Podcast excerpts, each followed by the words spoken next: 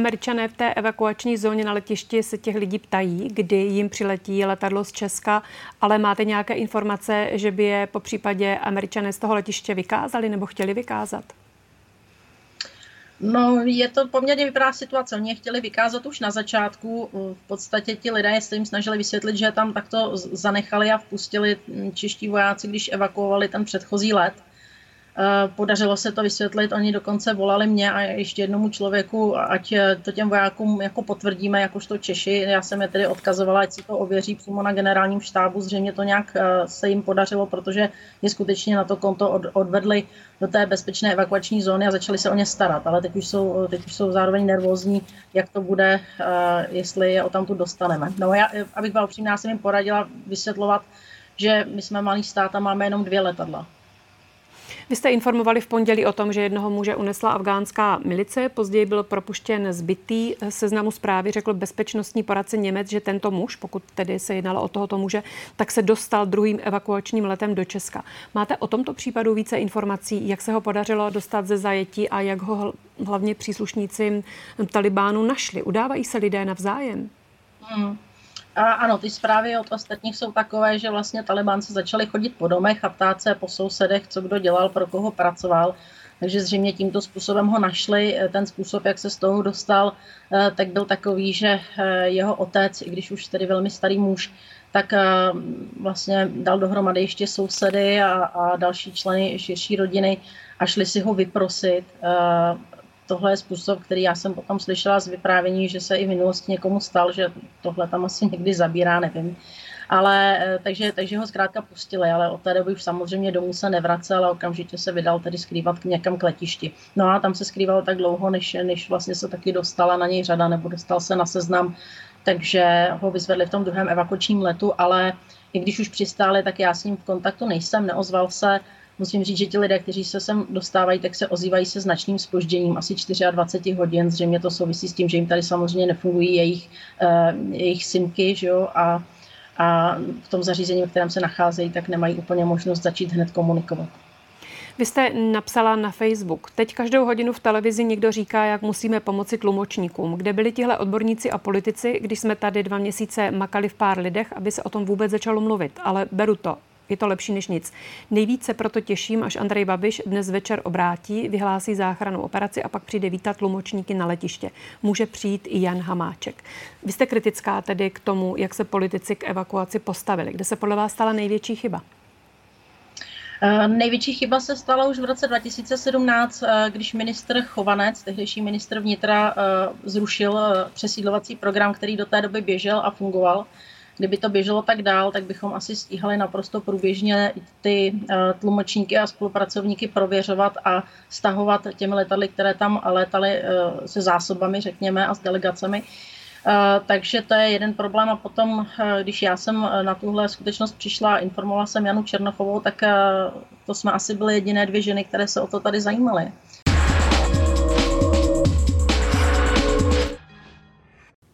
Vy důvěřujete tomu, že ten screening je proveden dobře?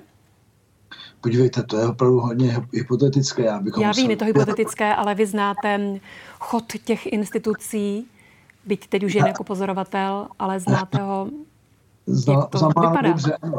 Já si myslím, že, že eh, ti lidé, respektive ty instituce, které ho prováděli, ho dělali eh, se vší vážností, a že aplikovali to, co jsem řekl, je pochybnost, tak ten člověk na tom seznamu není. Co tedy může žadatele ze seznamu vyřadit? Kdo se nedostane na palubu letadla?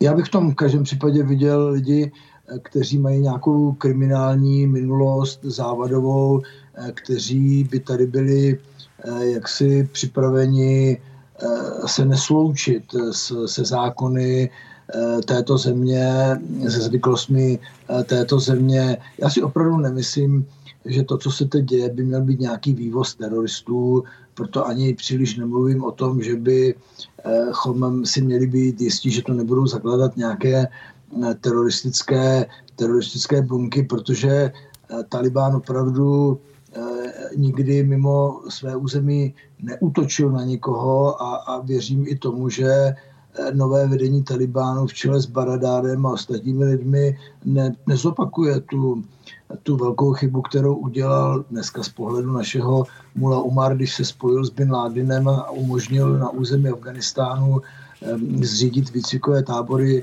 Al-Qaida. Ale nemůžeme vyloučit nikdy selhání nějakého jenom jednotlivce. To žijeme ve světě, který není perfektní a který samozřejmě může mít své slabé stránky. Ale znovu zopakuju to, co jsem řekl už několikrát. Pokud eh, bylo, byl nějaký stín pochybnosti, bylo správné, že ten člověk nebyl na ten seznam jaksi dán.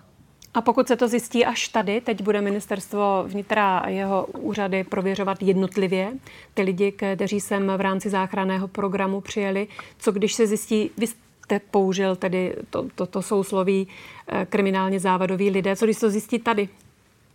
Eh, já nejsem úplně znalec asilové politiky. Eh, samozřejmě v tuto chvíli jsme nepřerušili vracení, vrácení těch žadatelů už dřívějška z Afganistánu. Já nevím, jak v této situaci, kdy sledujeme to, co se v Afganistánu děje, se to děje, děje reálně.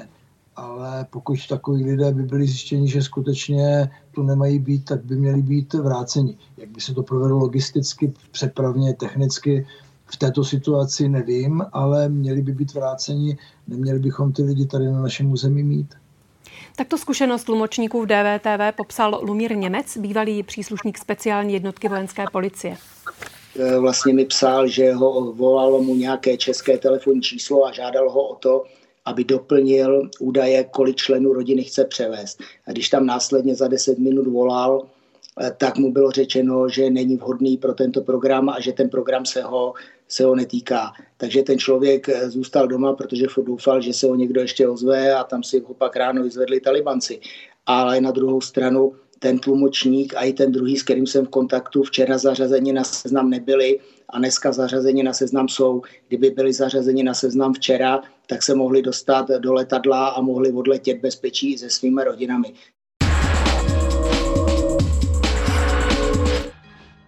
Mařil jste i vy, tedy proti svému programu zdravotnictví a, a zdravotnický systém, paní když jste se nechal v březnu přednostně naočkovat. Proč někdy ty novináři také neřeknou pravdu?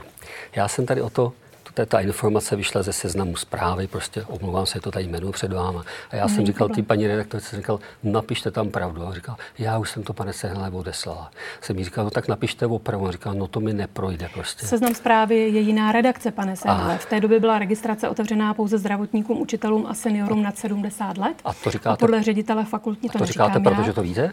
Podle ředitele fakultní nemocnice Bulovka Jana Kvačka jste byl naočkován přes jeho zákaz tak a vydával jste se za zdravotníka, abyste takže... vakcínu dostal. Tak se ptám, jestli jste nemařil snahu ochránit především ty nejrizikovější skupiny. Teď jste uvedla zrovna nepravdivou informaci, protože tady, já jich mám moc těch posudků různě právní. 13. ledna naše vláda rozhodla, že od 1. března se už budou očkovat nejen ty seniori od 80 let, nejen ten zdravotnický personál, který jak si s nimi v přímém kontaktu, ale od 1. března se začaly očkovat i další skupiny. Například technicko-hospodářský pracovník. A vy jste tedy technicko-hospodářský pracovník. Ano. Vy jste sám sebe zařadil do té skupiny, přestože tedy Protože ředitel jsem... fakultní nemocnice Bulovka Jan Kvaček, eh, pan Kvaček zakázal pan vás Kvaček, očkovat. Ne, ne, ne, pan Kvaček je právník a byl naočkovaný už dávno, jo. Takže Já se ptám je, vás, jeho technický jestli ředitel... jste tedy pan... nemařil tím přednostním naočkováním. No tak pan, pan, pan nevím, proč pan Kvaček říká, pan, pan, pana Kvačka jsem označil za lháře, byť to normálně neříkám, ale jenom, aby ta věc byla pravdivá. Takže vláda rozhodla a od 1. března se lidé, jako je pan Sehnal, mohli očkovat.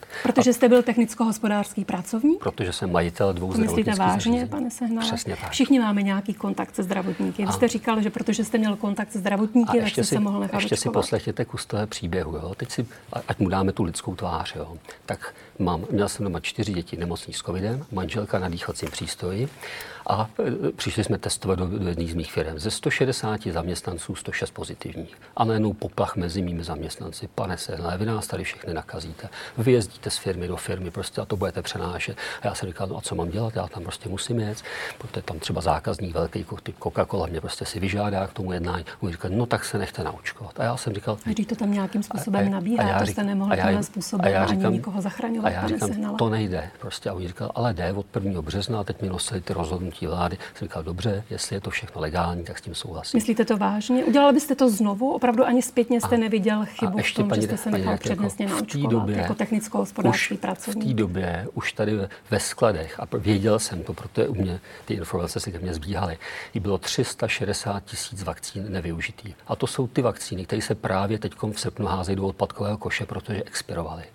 Tím chci jenom říct, že já jsem mimořádně slušný a poctivý člověk a tahle kauza mě velmi poškodila. Bohužel seznam zprávy to takhle ne, nepřijme. Uvedl jsem, řekl, napište pravdu, oni řekli, pane Sehnal, pravda nikoho nezajímá. Takže toho nelitujete zpětně, stálo vám to za to, přednostně se naočkovat. Vy říkáte, že ne, ale samozřejmě technicko-hospodářský och, pracovník ochránil eh, jste možná, nebyl. Ochránil a říkáte zase nepravdu. No, říkáte, vy, jste, vy, vy sám jste řekl, že jste majitelem dvou firm, Ale já vám tady ty posudky právníků, mám jich ještě další, máme tady nechám, přečtěte si je. Vy tu legislativu neznáte a tvrdíte něco, co není Pane pravda. Pane v té době byla registrace otevřená pouze ne. zdravotníkům, učitelům a seniorům nad 70 nemáte, let, ano, a jsou tam i techničtí hospodářští pracovníci, ale vy jste majitel dvou firm.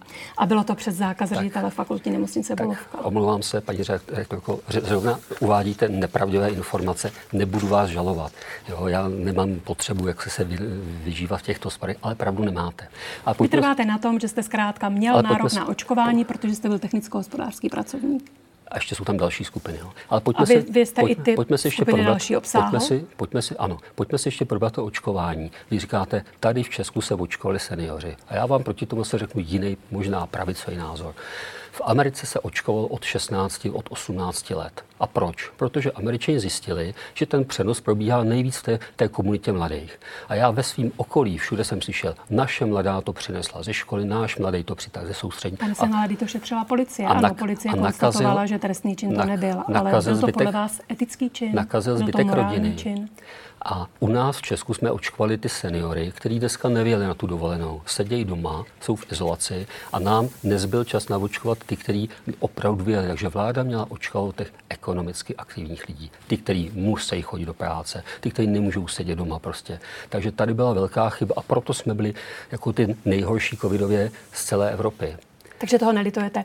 A i vlastně po té, co se to tady stalo, tak považujete sám rektorku, sebe za morální Nelitujete toho času, kdy tady opakujete otázky, na který dopředu Pane Sana, nelituje, ono je to samozřejmě ve veřejném zájmu, protože vy usilujete o hlasy voličů a měl byste nést jistý morální kredit a já se vás ptám na to, ano. jestli i po té, co jsme se teď o tom bavili, tak Přesně máte pocit, tak. že ten morální kredit Protože tvrdím, naplňujete. že to, co pokud tady existuje zákona opora, říká ano, pan Sehnal se mohl očkovat prostě a protože ten zákon... Protože jste byl technicko-hospodářský pracovník. A, ano, protože mm-hmm. my tam děláme 10 tisíc testů měsíčně prostě a zkuste si i najít lidi, s kterými prostě pak jsem v kontaktu, který výjíždějí. My jsme dělali to testování v tom středočeském kraji, výjížděli jsme od těch firm a to jsou moji zaměstnanci. A najednou prostě ty zaměstnanci, kteří jsou v tom přímém kontaktu s těmi lidmi, že jim šťourají do nosu, v té době se ještě šťourali do nosu, tak najednou to jsou lidi, s kterými musíte jednou týdně udělat pracovní poradu. A proto ten, ta vláda nerozhodla chybně, prostě řekla ano, od 1. března už tady máme navočkovaný seniory a už vlastně všichni, kteří se nějak podílejí na tom boji s tím covidem, prostě a nejsou přímém kontaktu, co jsou v nosu, ale jsou to třeba jejich nadřízení, tak ty všichni je potřeba navočkovat. Já si pamatuju knížku Petry Procházkové mm. Frištu, když jsem ji četl, je úžasná, je skvělá, ale nejsem si úplně jistý, jestli poskytuje úplně všechna vodítka k tomu, jak udělat animovaný film o Kábulu tak, aby to vypadalo jako v Kábulu. No, já, jako pro mě ten film vlastně není tolik film o Kábulu, ale je to film o holce, která někam jde, následuje, následuje svoji lásku a teď vlastně najednou vidí, že tam je to trochu jiný a přestože ten jejich vztah je silný, tak jako vzhledem k okolnostem, tak se různě proměňuje. A eh, jako ta hlavní představitelka Hera a ta její rodina, to jsou pro mě, vlastně tahle ta soukromá linka je pro mě nejdůležitější. Mm. Ale samozřejmě, když se něco odehrává v Kábulu, tak eh, tak jako tam ten Kábul musí trošku bejt a cokoliv se odehrává v Kábulu je navíc vždycky politický.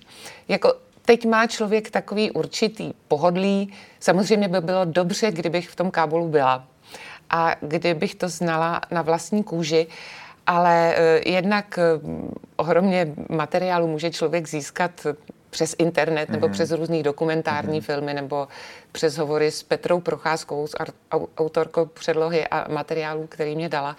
Ale jako mm, přeci jenom jako tu, tu vůni, ten pocit, ten prach, který tam člověk cítí, eh, jak si to představuju, tak eh, ten nemůže zažít. Ale já zase chci říct, že v určitý okamžik jsem vlastně jako záměrně přestala sledovat všechno, co se dá o Afganistánu najít. A to mhm. bylo, ještě mluvím o té situaci před pěti lety, eh, protože vlastně čím víc toho čtete, tím víc jste zdeprimovaný. A už i tehdy to tak bylo, protože většinou to, co novináři píšou, tak bylo popisování nějakých jako hrozných věcí a hmm. hrozných situací hmm. a problémů. A já jsem cítila, že čím víc bych se do toho vnořovala, takže bych se vlastně, že by ten film se pak začal jako ubírat jinak, jinam. Mm. Že bych najednou viděla nějaký jiný věci důležitý a říkala bych si, Ježíš Maria, jak můžu psát o nějaký soukromý lince, když tady jsou práva žen, nebo tady jsou jako děti, tady je e, jako všechno, je tam problém. A najednou bych se jako najednou by z toho mohl vzniknout nějaký osvětový film, e, který jsem nechtěla. Jasně. Já jsem už jednou jsem se takhle zamotala, že jsem si e, z takového poměrně jednoduchého tématu, že jsem se o něm začala dozvídat moc a najednou jsem jako odešla úplně jinam a, a už se mě nepodařilo vrátit. To znamená, že vy se vlastně v určitou chvíli musíte prostě zastavit a přestat přijímat ještě další kvanta informací. Ano, takhle, takhle to přesně bylo. Jako lidi postupují různě, ale já to mám takhle. Už najednou musí a já to, stopka. Já tomu rozumím, tomu rozumím. Mě by zajímalo, protože mm, ve Friště, v té předloze od Petry Procházkové, ta hlavní hrdinka je tuším napůl tádžička ano. a ruská, mm-hmm. ale vy jste to posunula a ta hlavní hrdinkou je Češka. E, proč? Uh, mně to přišlo, nám to přišlo mm, možný a vlastně nějaký vhodnější. E, a jako pro mě to bylo taky příjemnější. A nemyslím si zase, jestli je, tá, jestli je teda Ruska nebo Tádžička, anebo jestli je Češka, že je zase tam tak velký rozdíl. Mm-hmm. Když říkám my, myslím ještě se uh, scénáristou Ivanem Arzeňovem. Mm-hmm. A pak je ještě důležitá věc, eh, kterou je potřeba k vašemu filmu říct. On je koprodukční, podílela mm-hmm. se na něm francouzská společnost. Ano. Eh, a zajímá mě na tom, a teď ten, ten termín prodat, protože chci se zeptat, jak složité případně bylo prodat té francouzské společnosti právě tohle téma a to, jakým způsobem jste ho zpracovali. A to prodat nemyslím jako prodat za peníze, ale vlastně říct že takhle to vidíte úplně nejlépe. Mm-hmm. Uh tak ta spolupráce vlastně byla docela, na začátku se navazovala jednoduše, protože to byl vlastně eh, producent eh, Sacreblé, eh, Ron eh, Dians, který už eh, koprodukoval tramvaj. Mm-hmm. Takže už jsme s ním měli nějaké zkušenosti, takže měl o to zájem. Ale potom nastávalo, on nám teda poskytnul ještě jako různých dramaturgy a tak, a ono vždycky do mm, filmů mluví spoustu lidí. I do animovaných. I do animovaných a to ještě díl, protože jak vzniká díl, tak mají delší dobu do toho mluvit a vlastně potom je, vy už ten film vidíte v hrubé podobě už velice brzo, takže mm. třeba čtyři roky měli možnost do toho mluvit ještě jako až třeba, když už byl měsíc přes, před úplně uzamčením střihu vlastně i po něm. Ale chci říct, že jejich připomínky vlastně byly zajímavý. Eh, jednak tam dali takový jako vhled toho, kdo není Čechem, mm-hmm. kdo vidí věci trošku eh, jako zvenčí, protože občas něco vysvětlujete, co je pro ně moc složitý, nebo naopak něco zase se jim nepřipadá čitelný. Ale taky bylo hrozně zajímavý, oni jsou totiž daleko dál než my. Jo. Jako v té v věci uh, soužití mm, s jinými kulturami. S jinými kulturami, mm. přesně tak. A zase použiju slovo statečný, oni jsou nějak v něčem statečnější.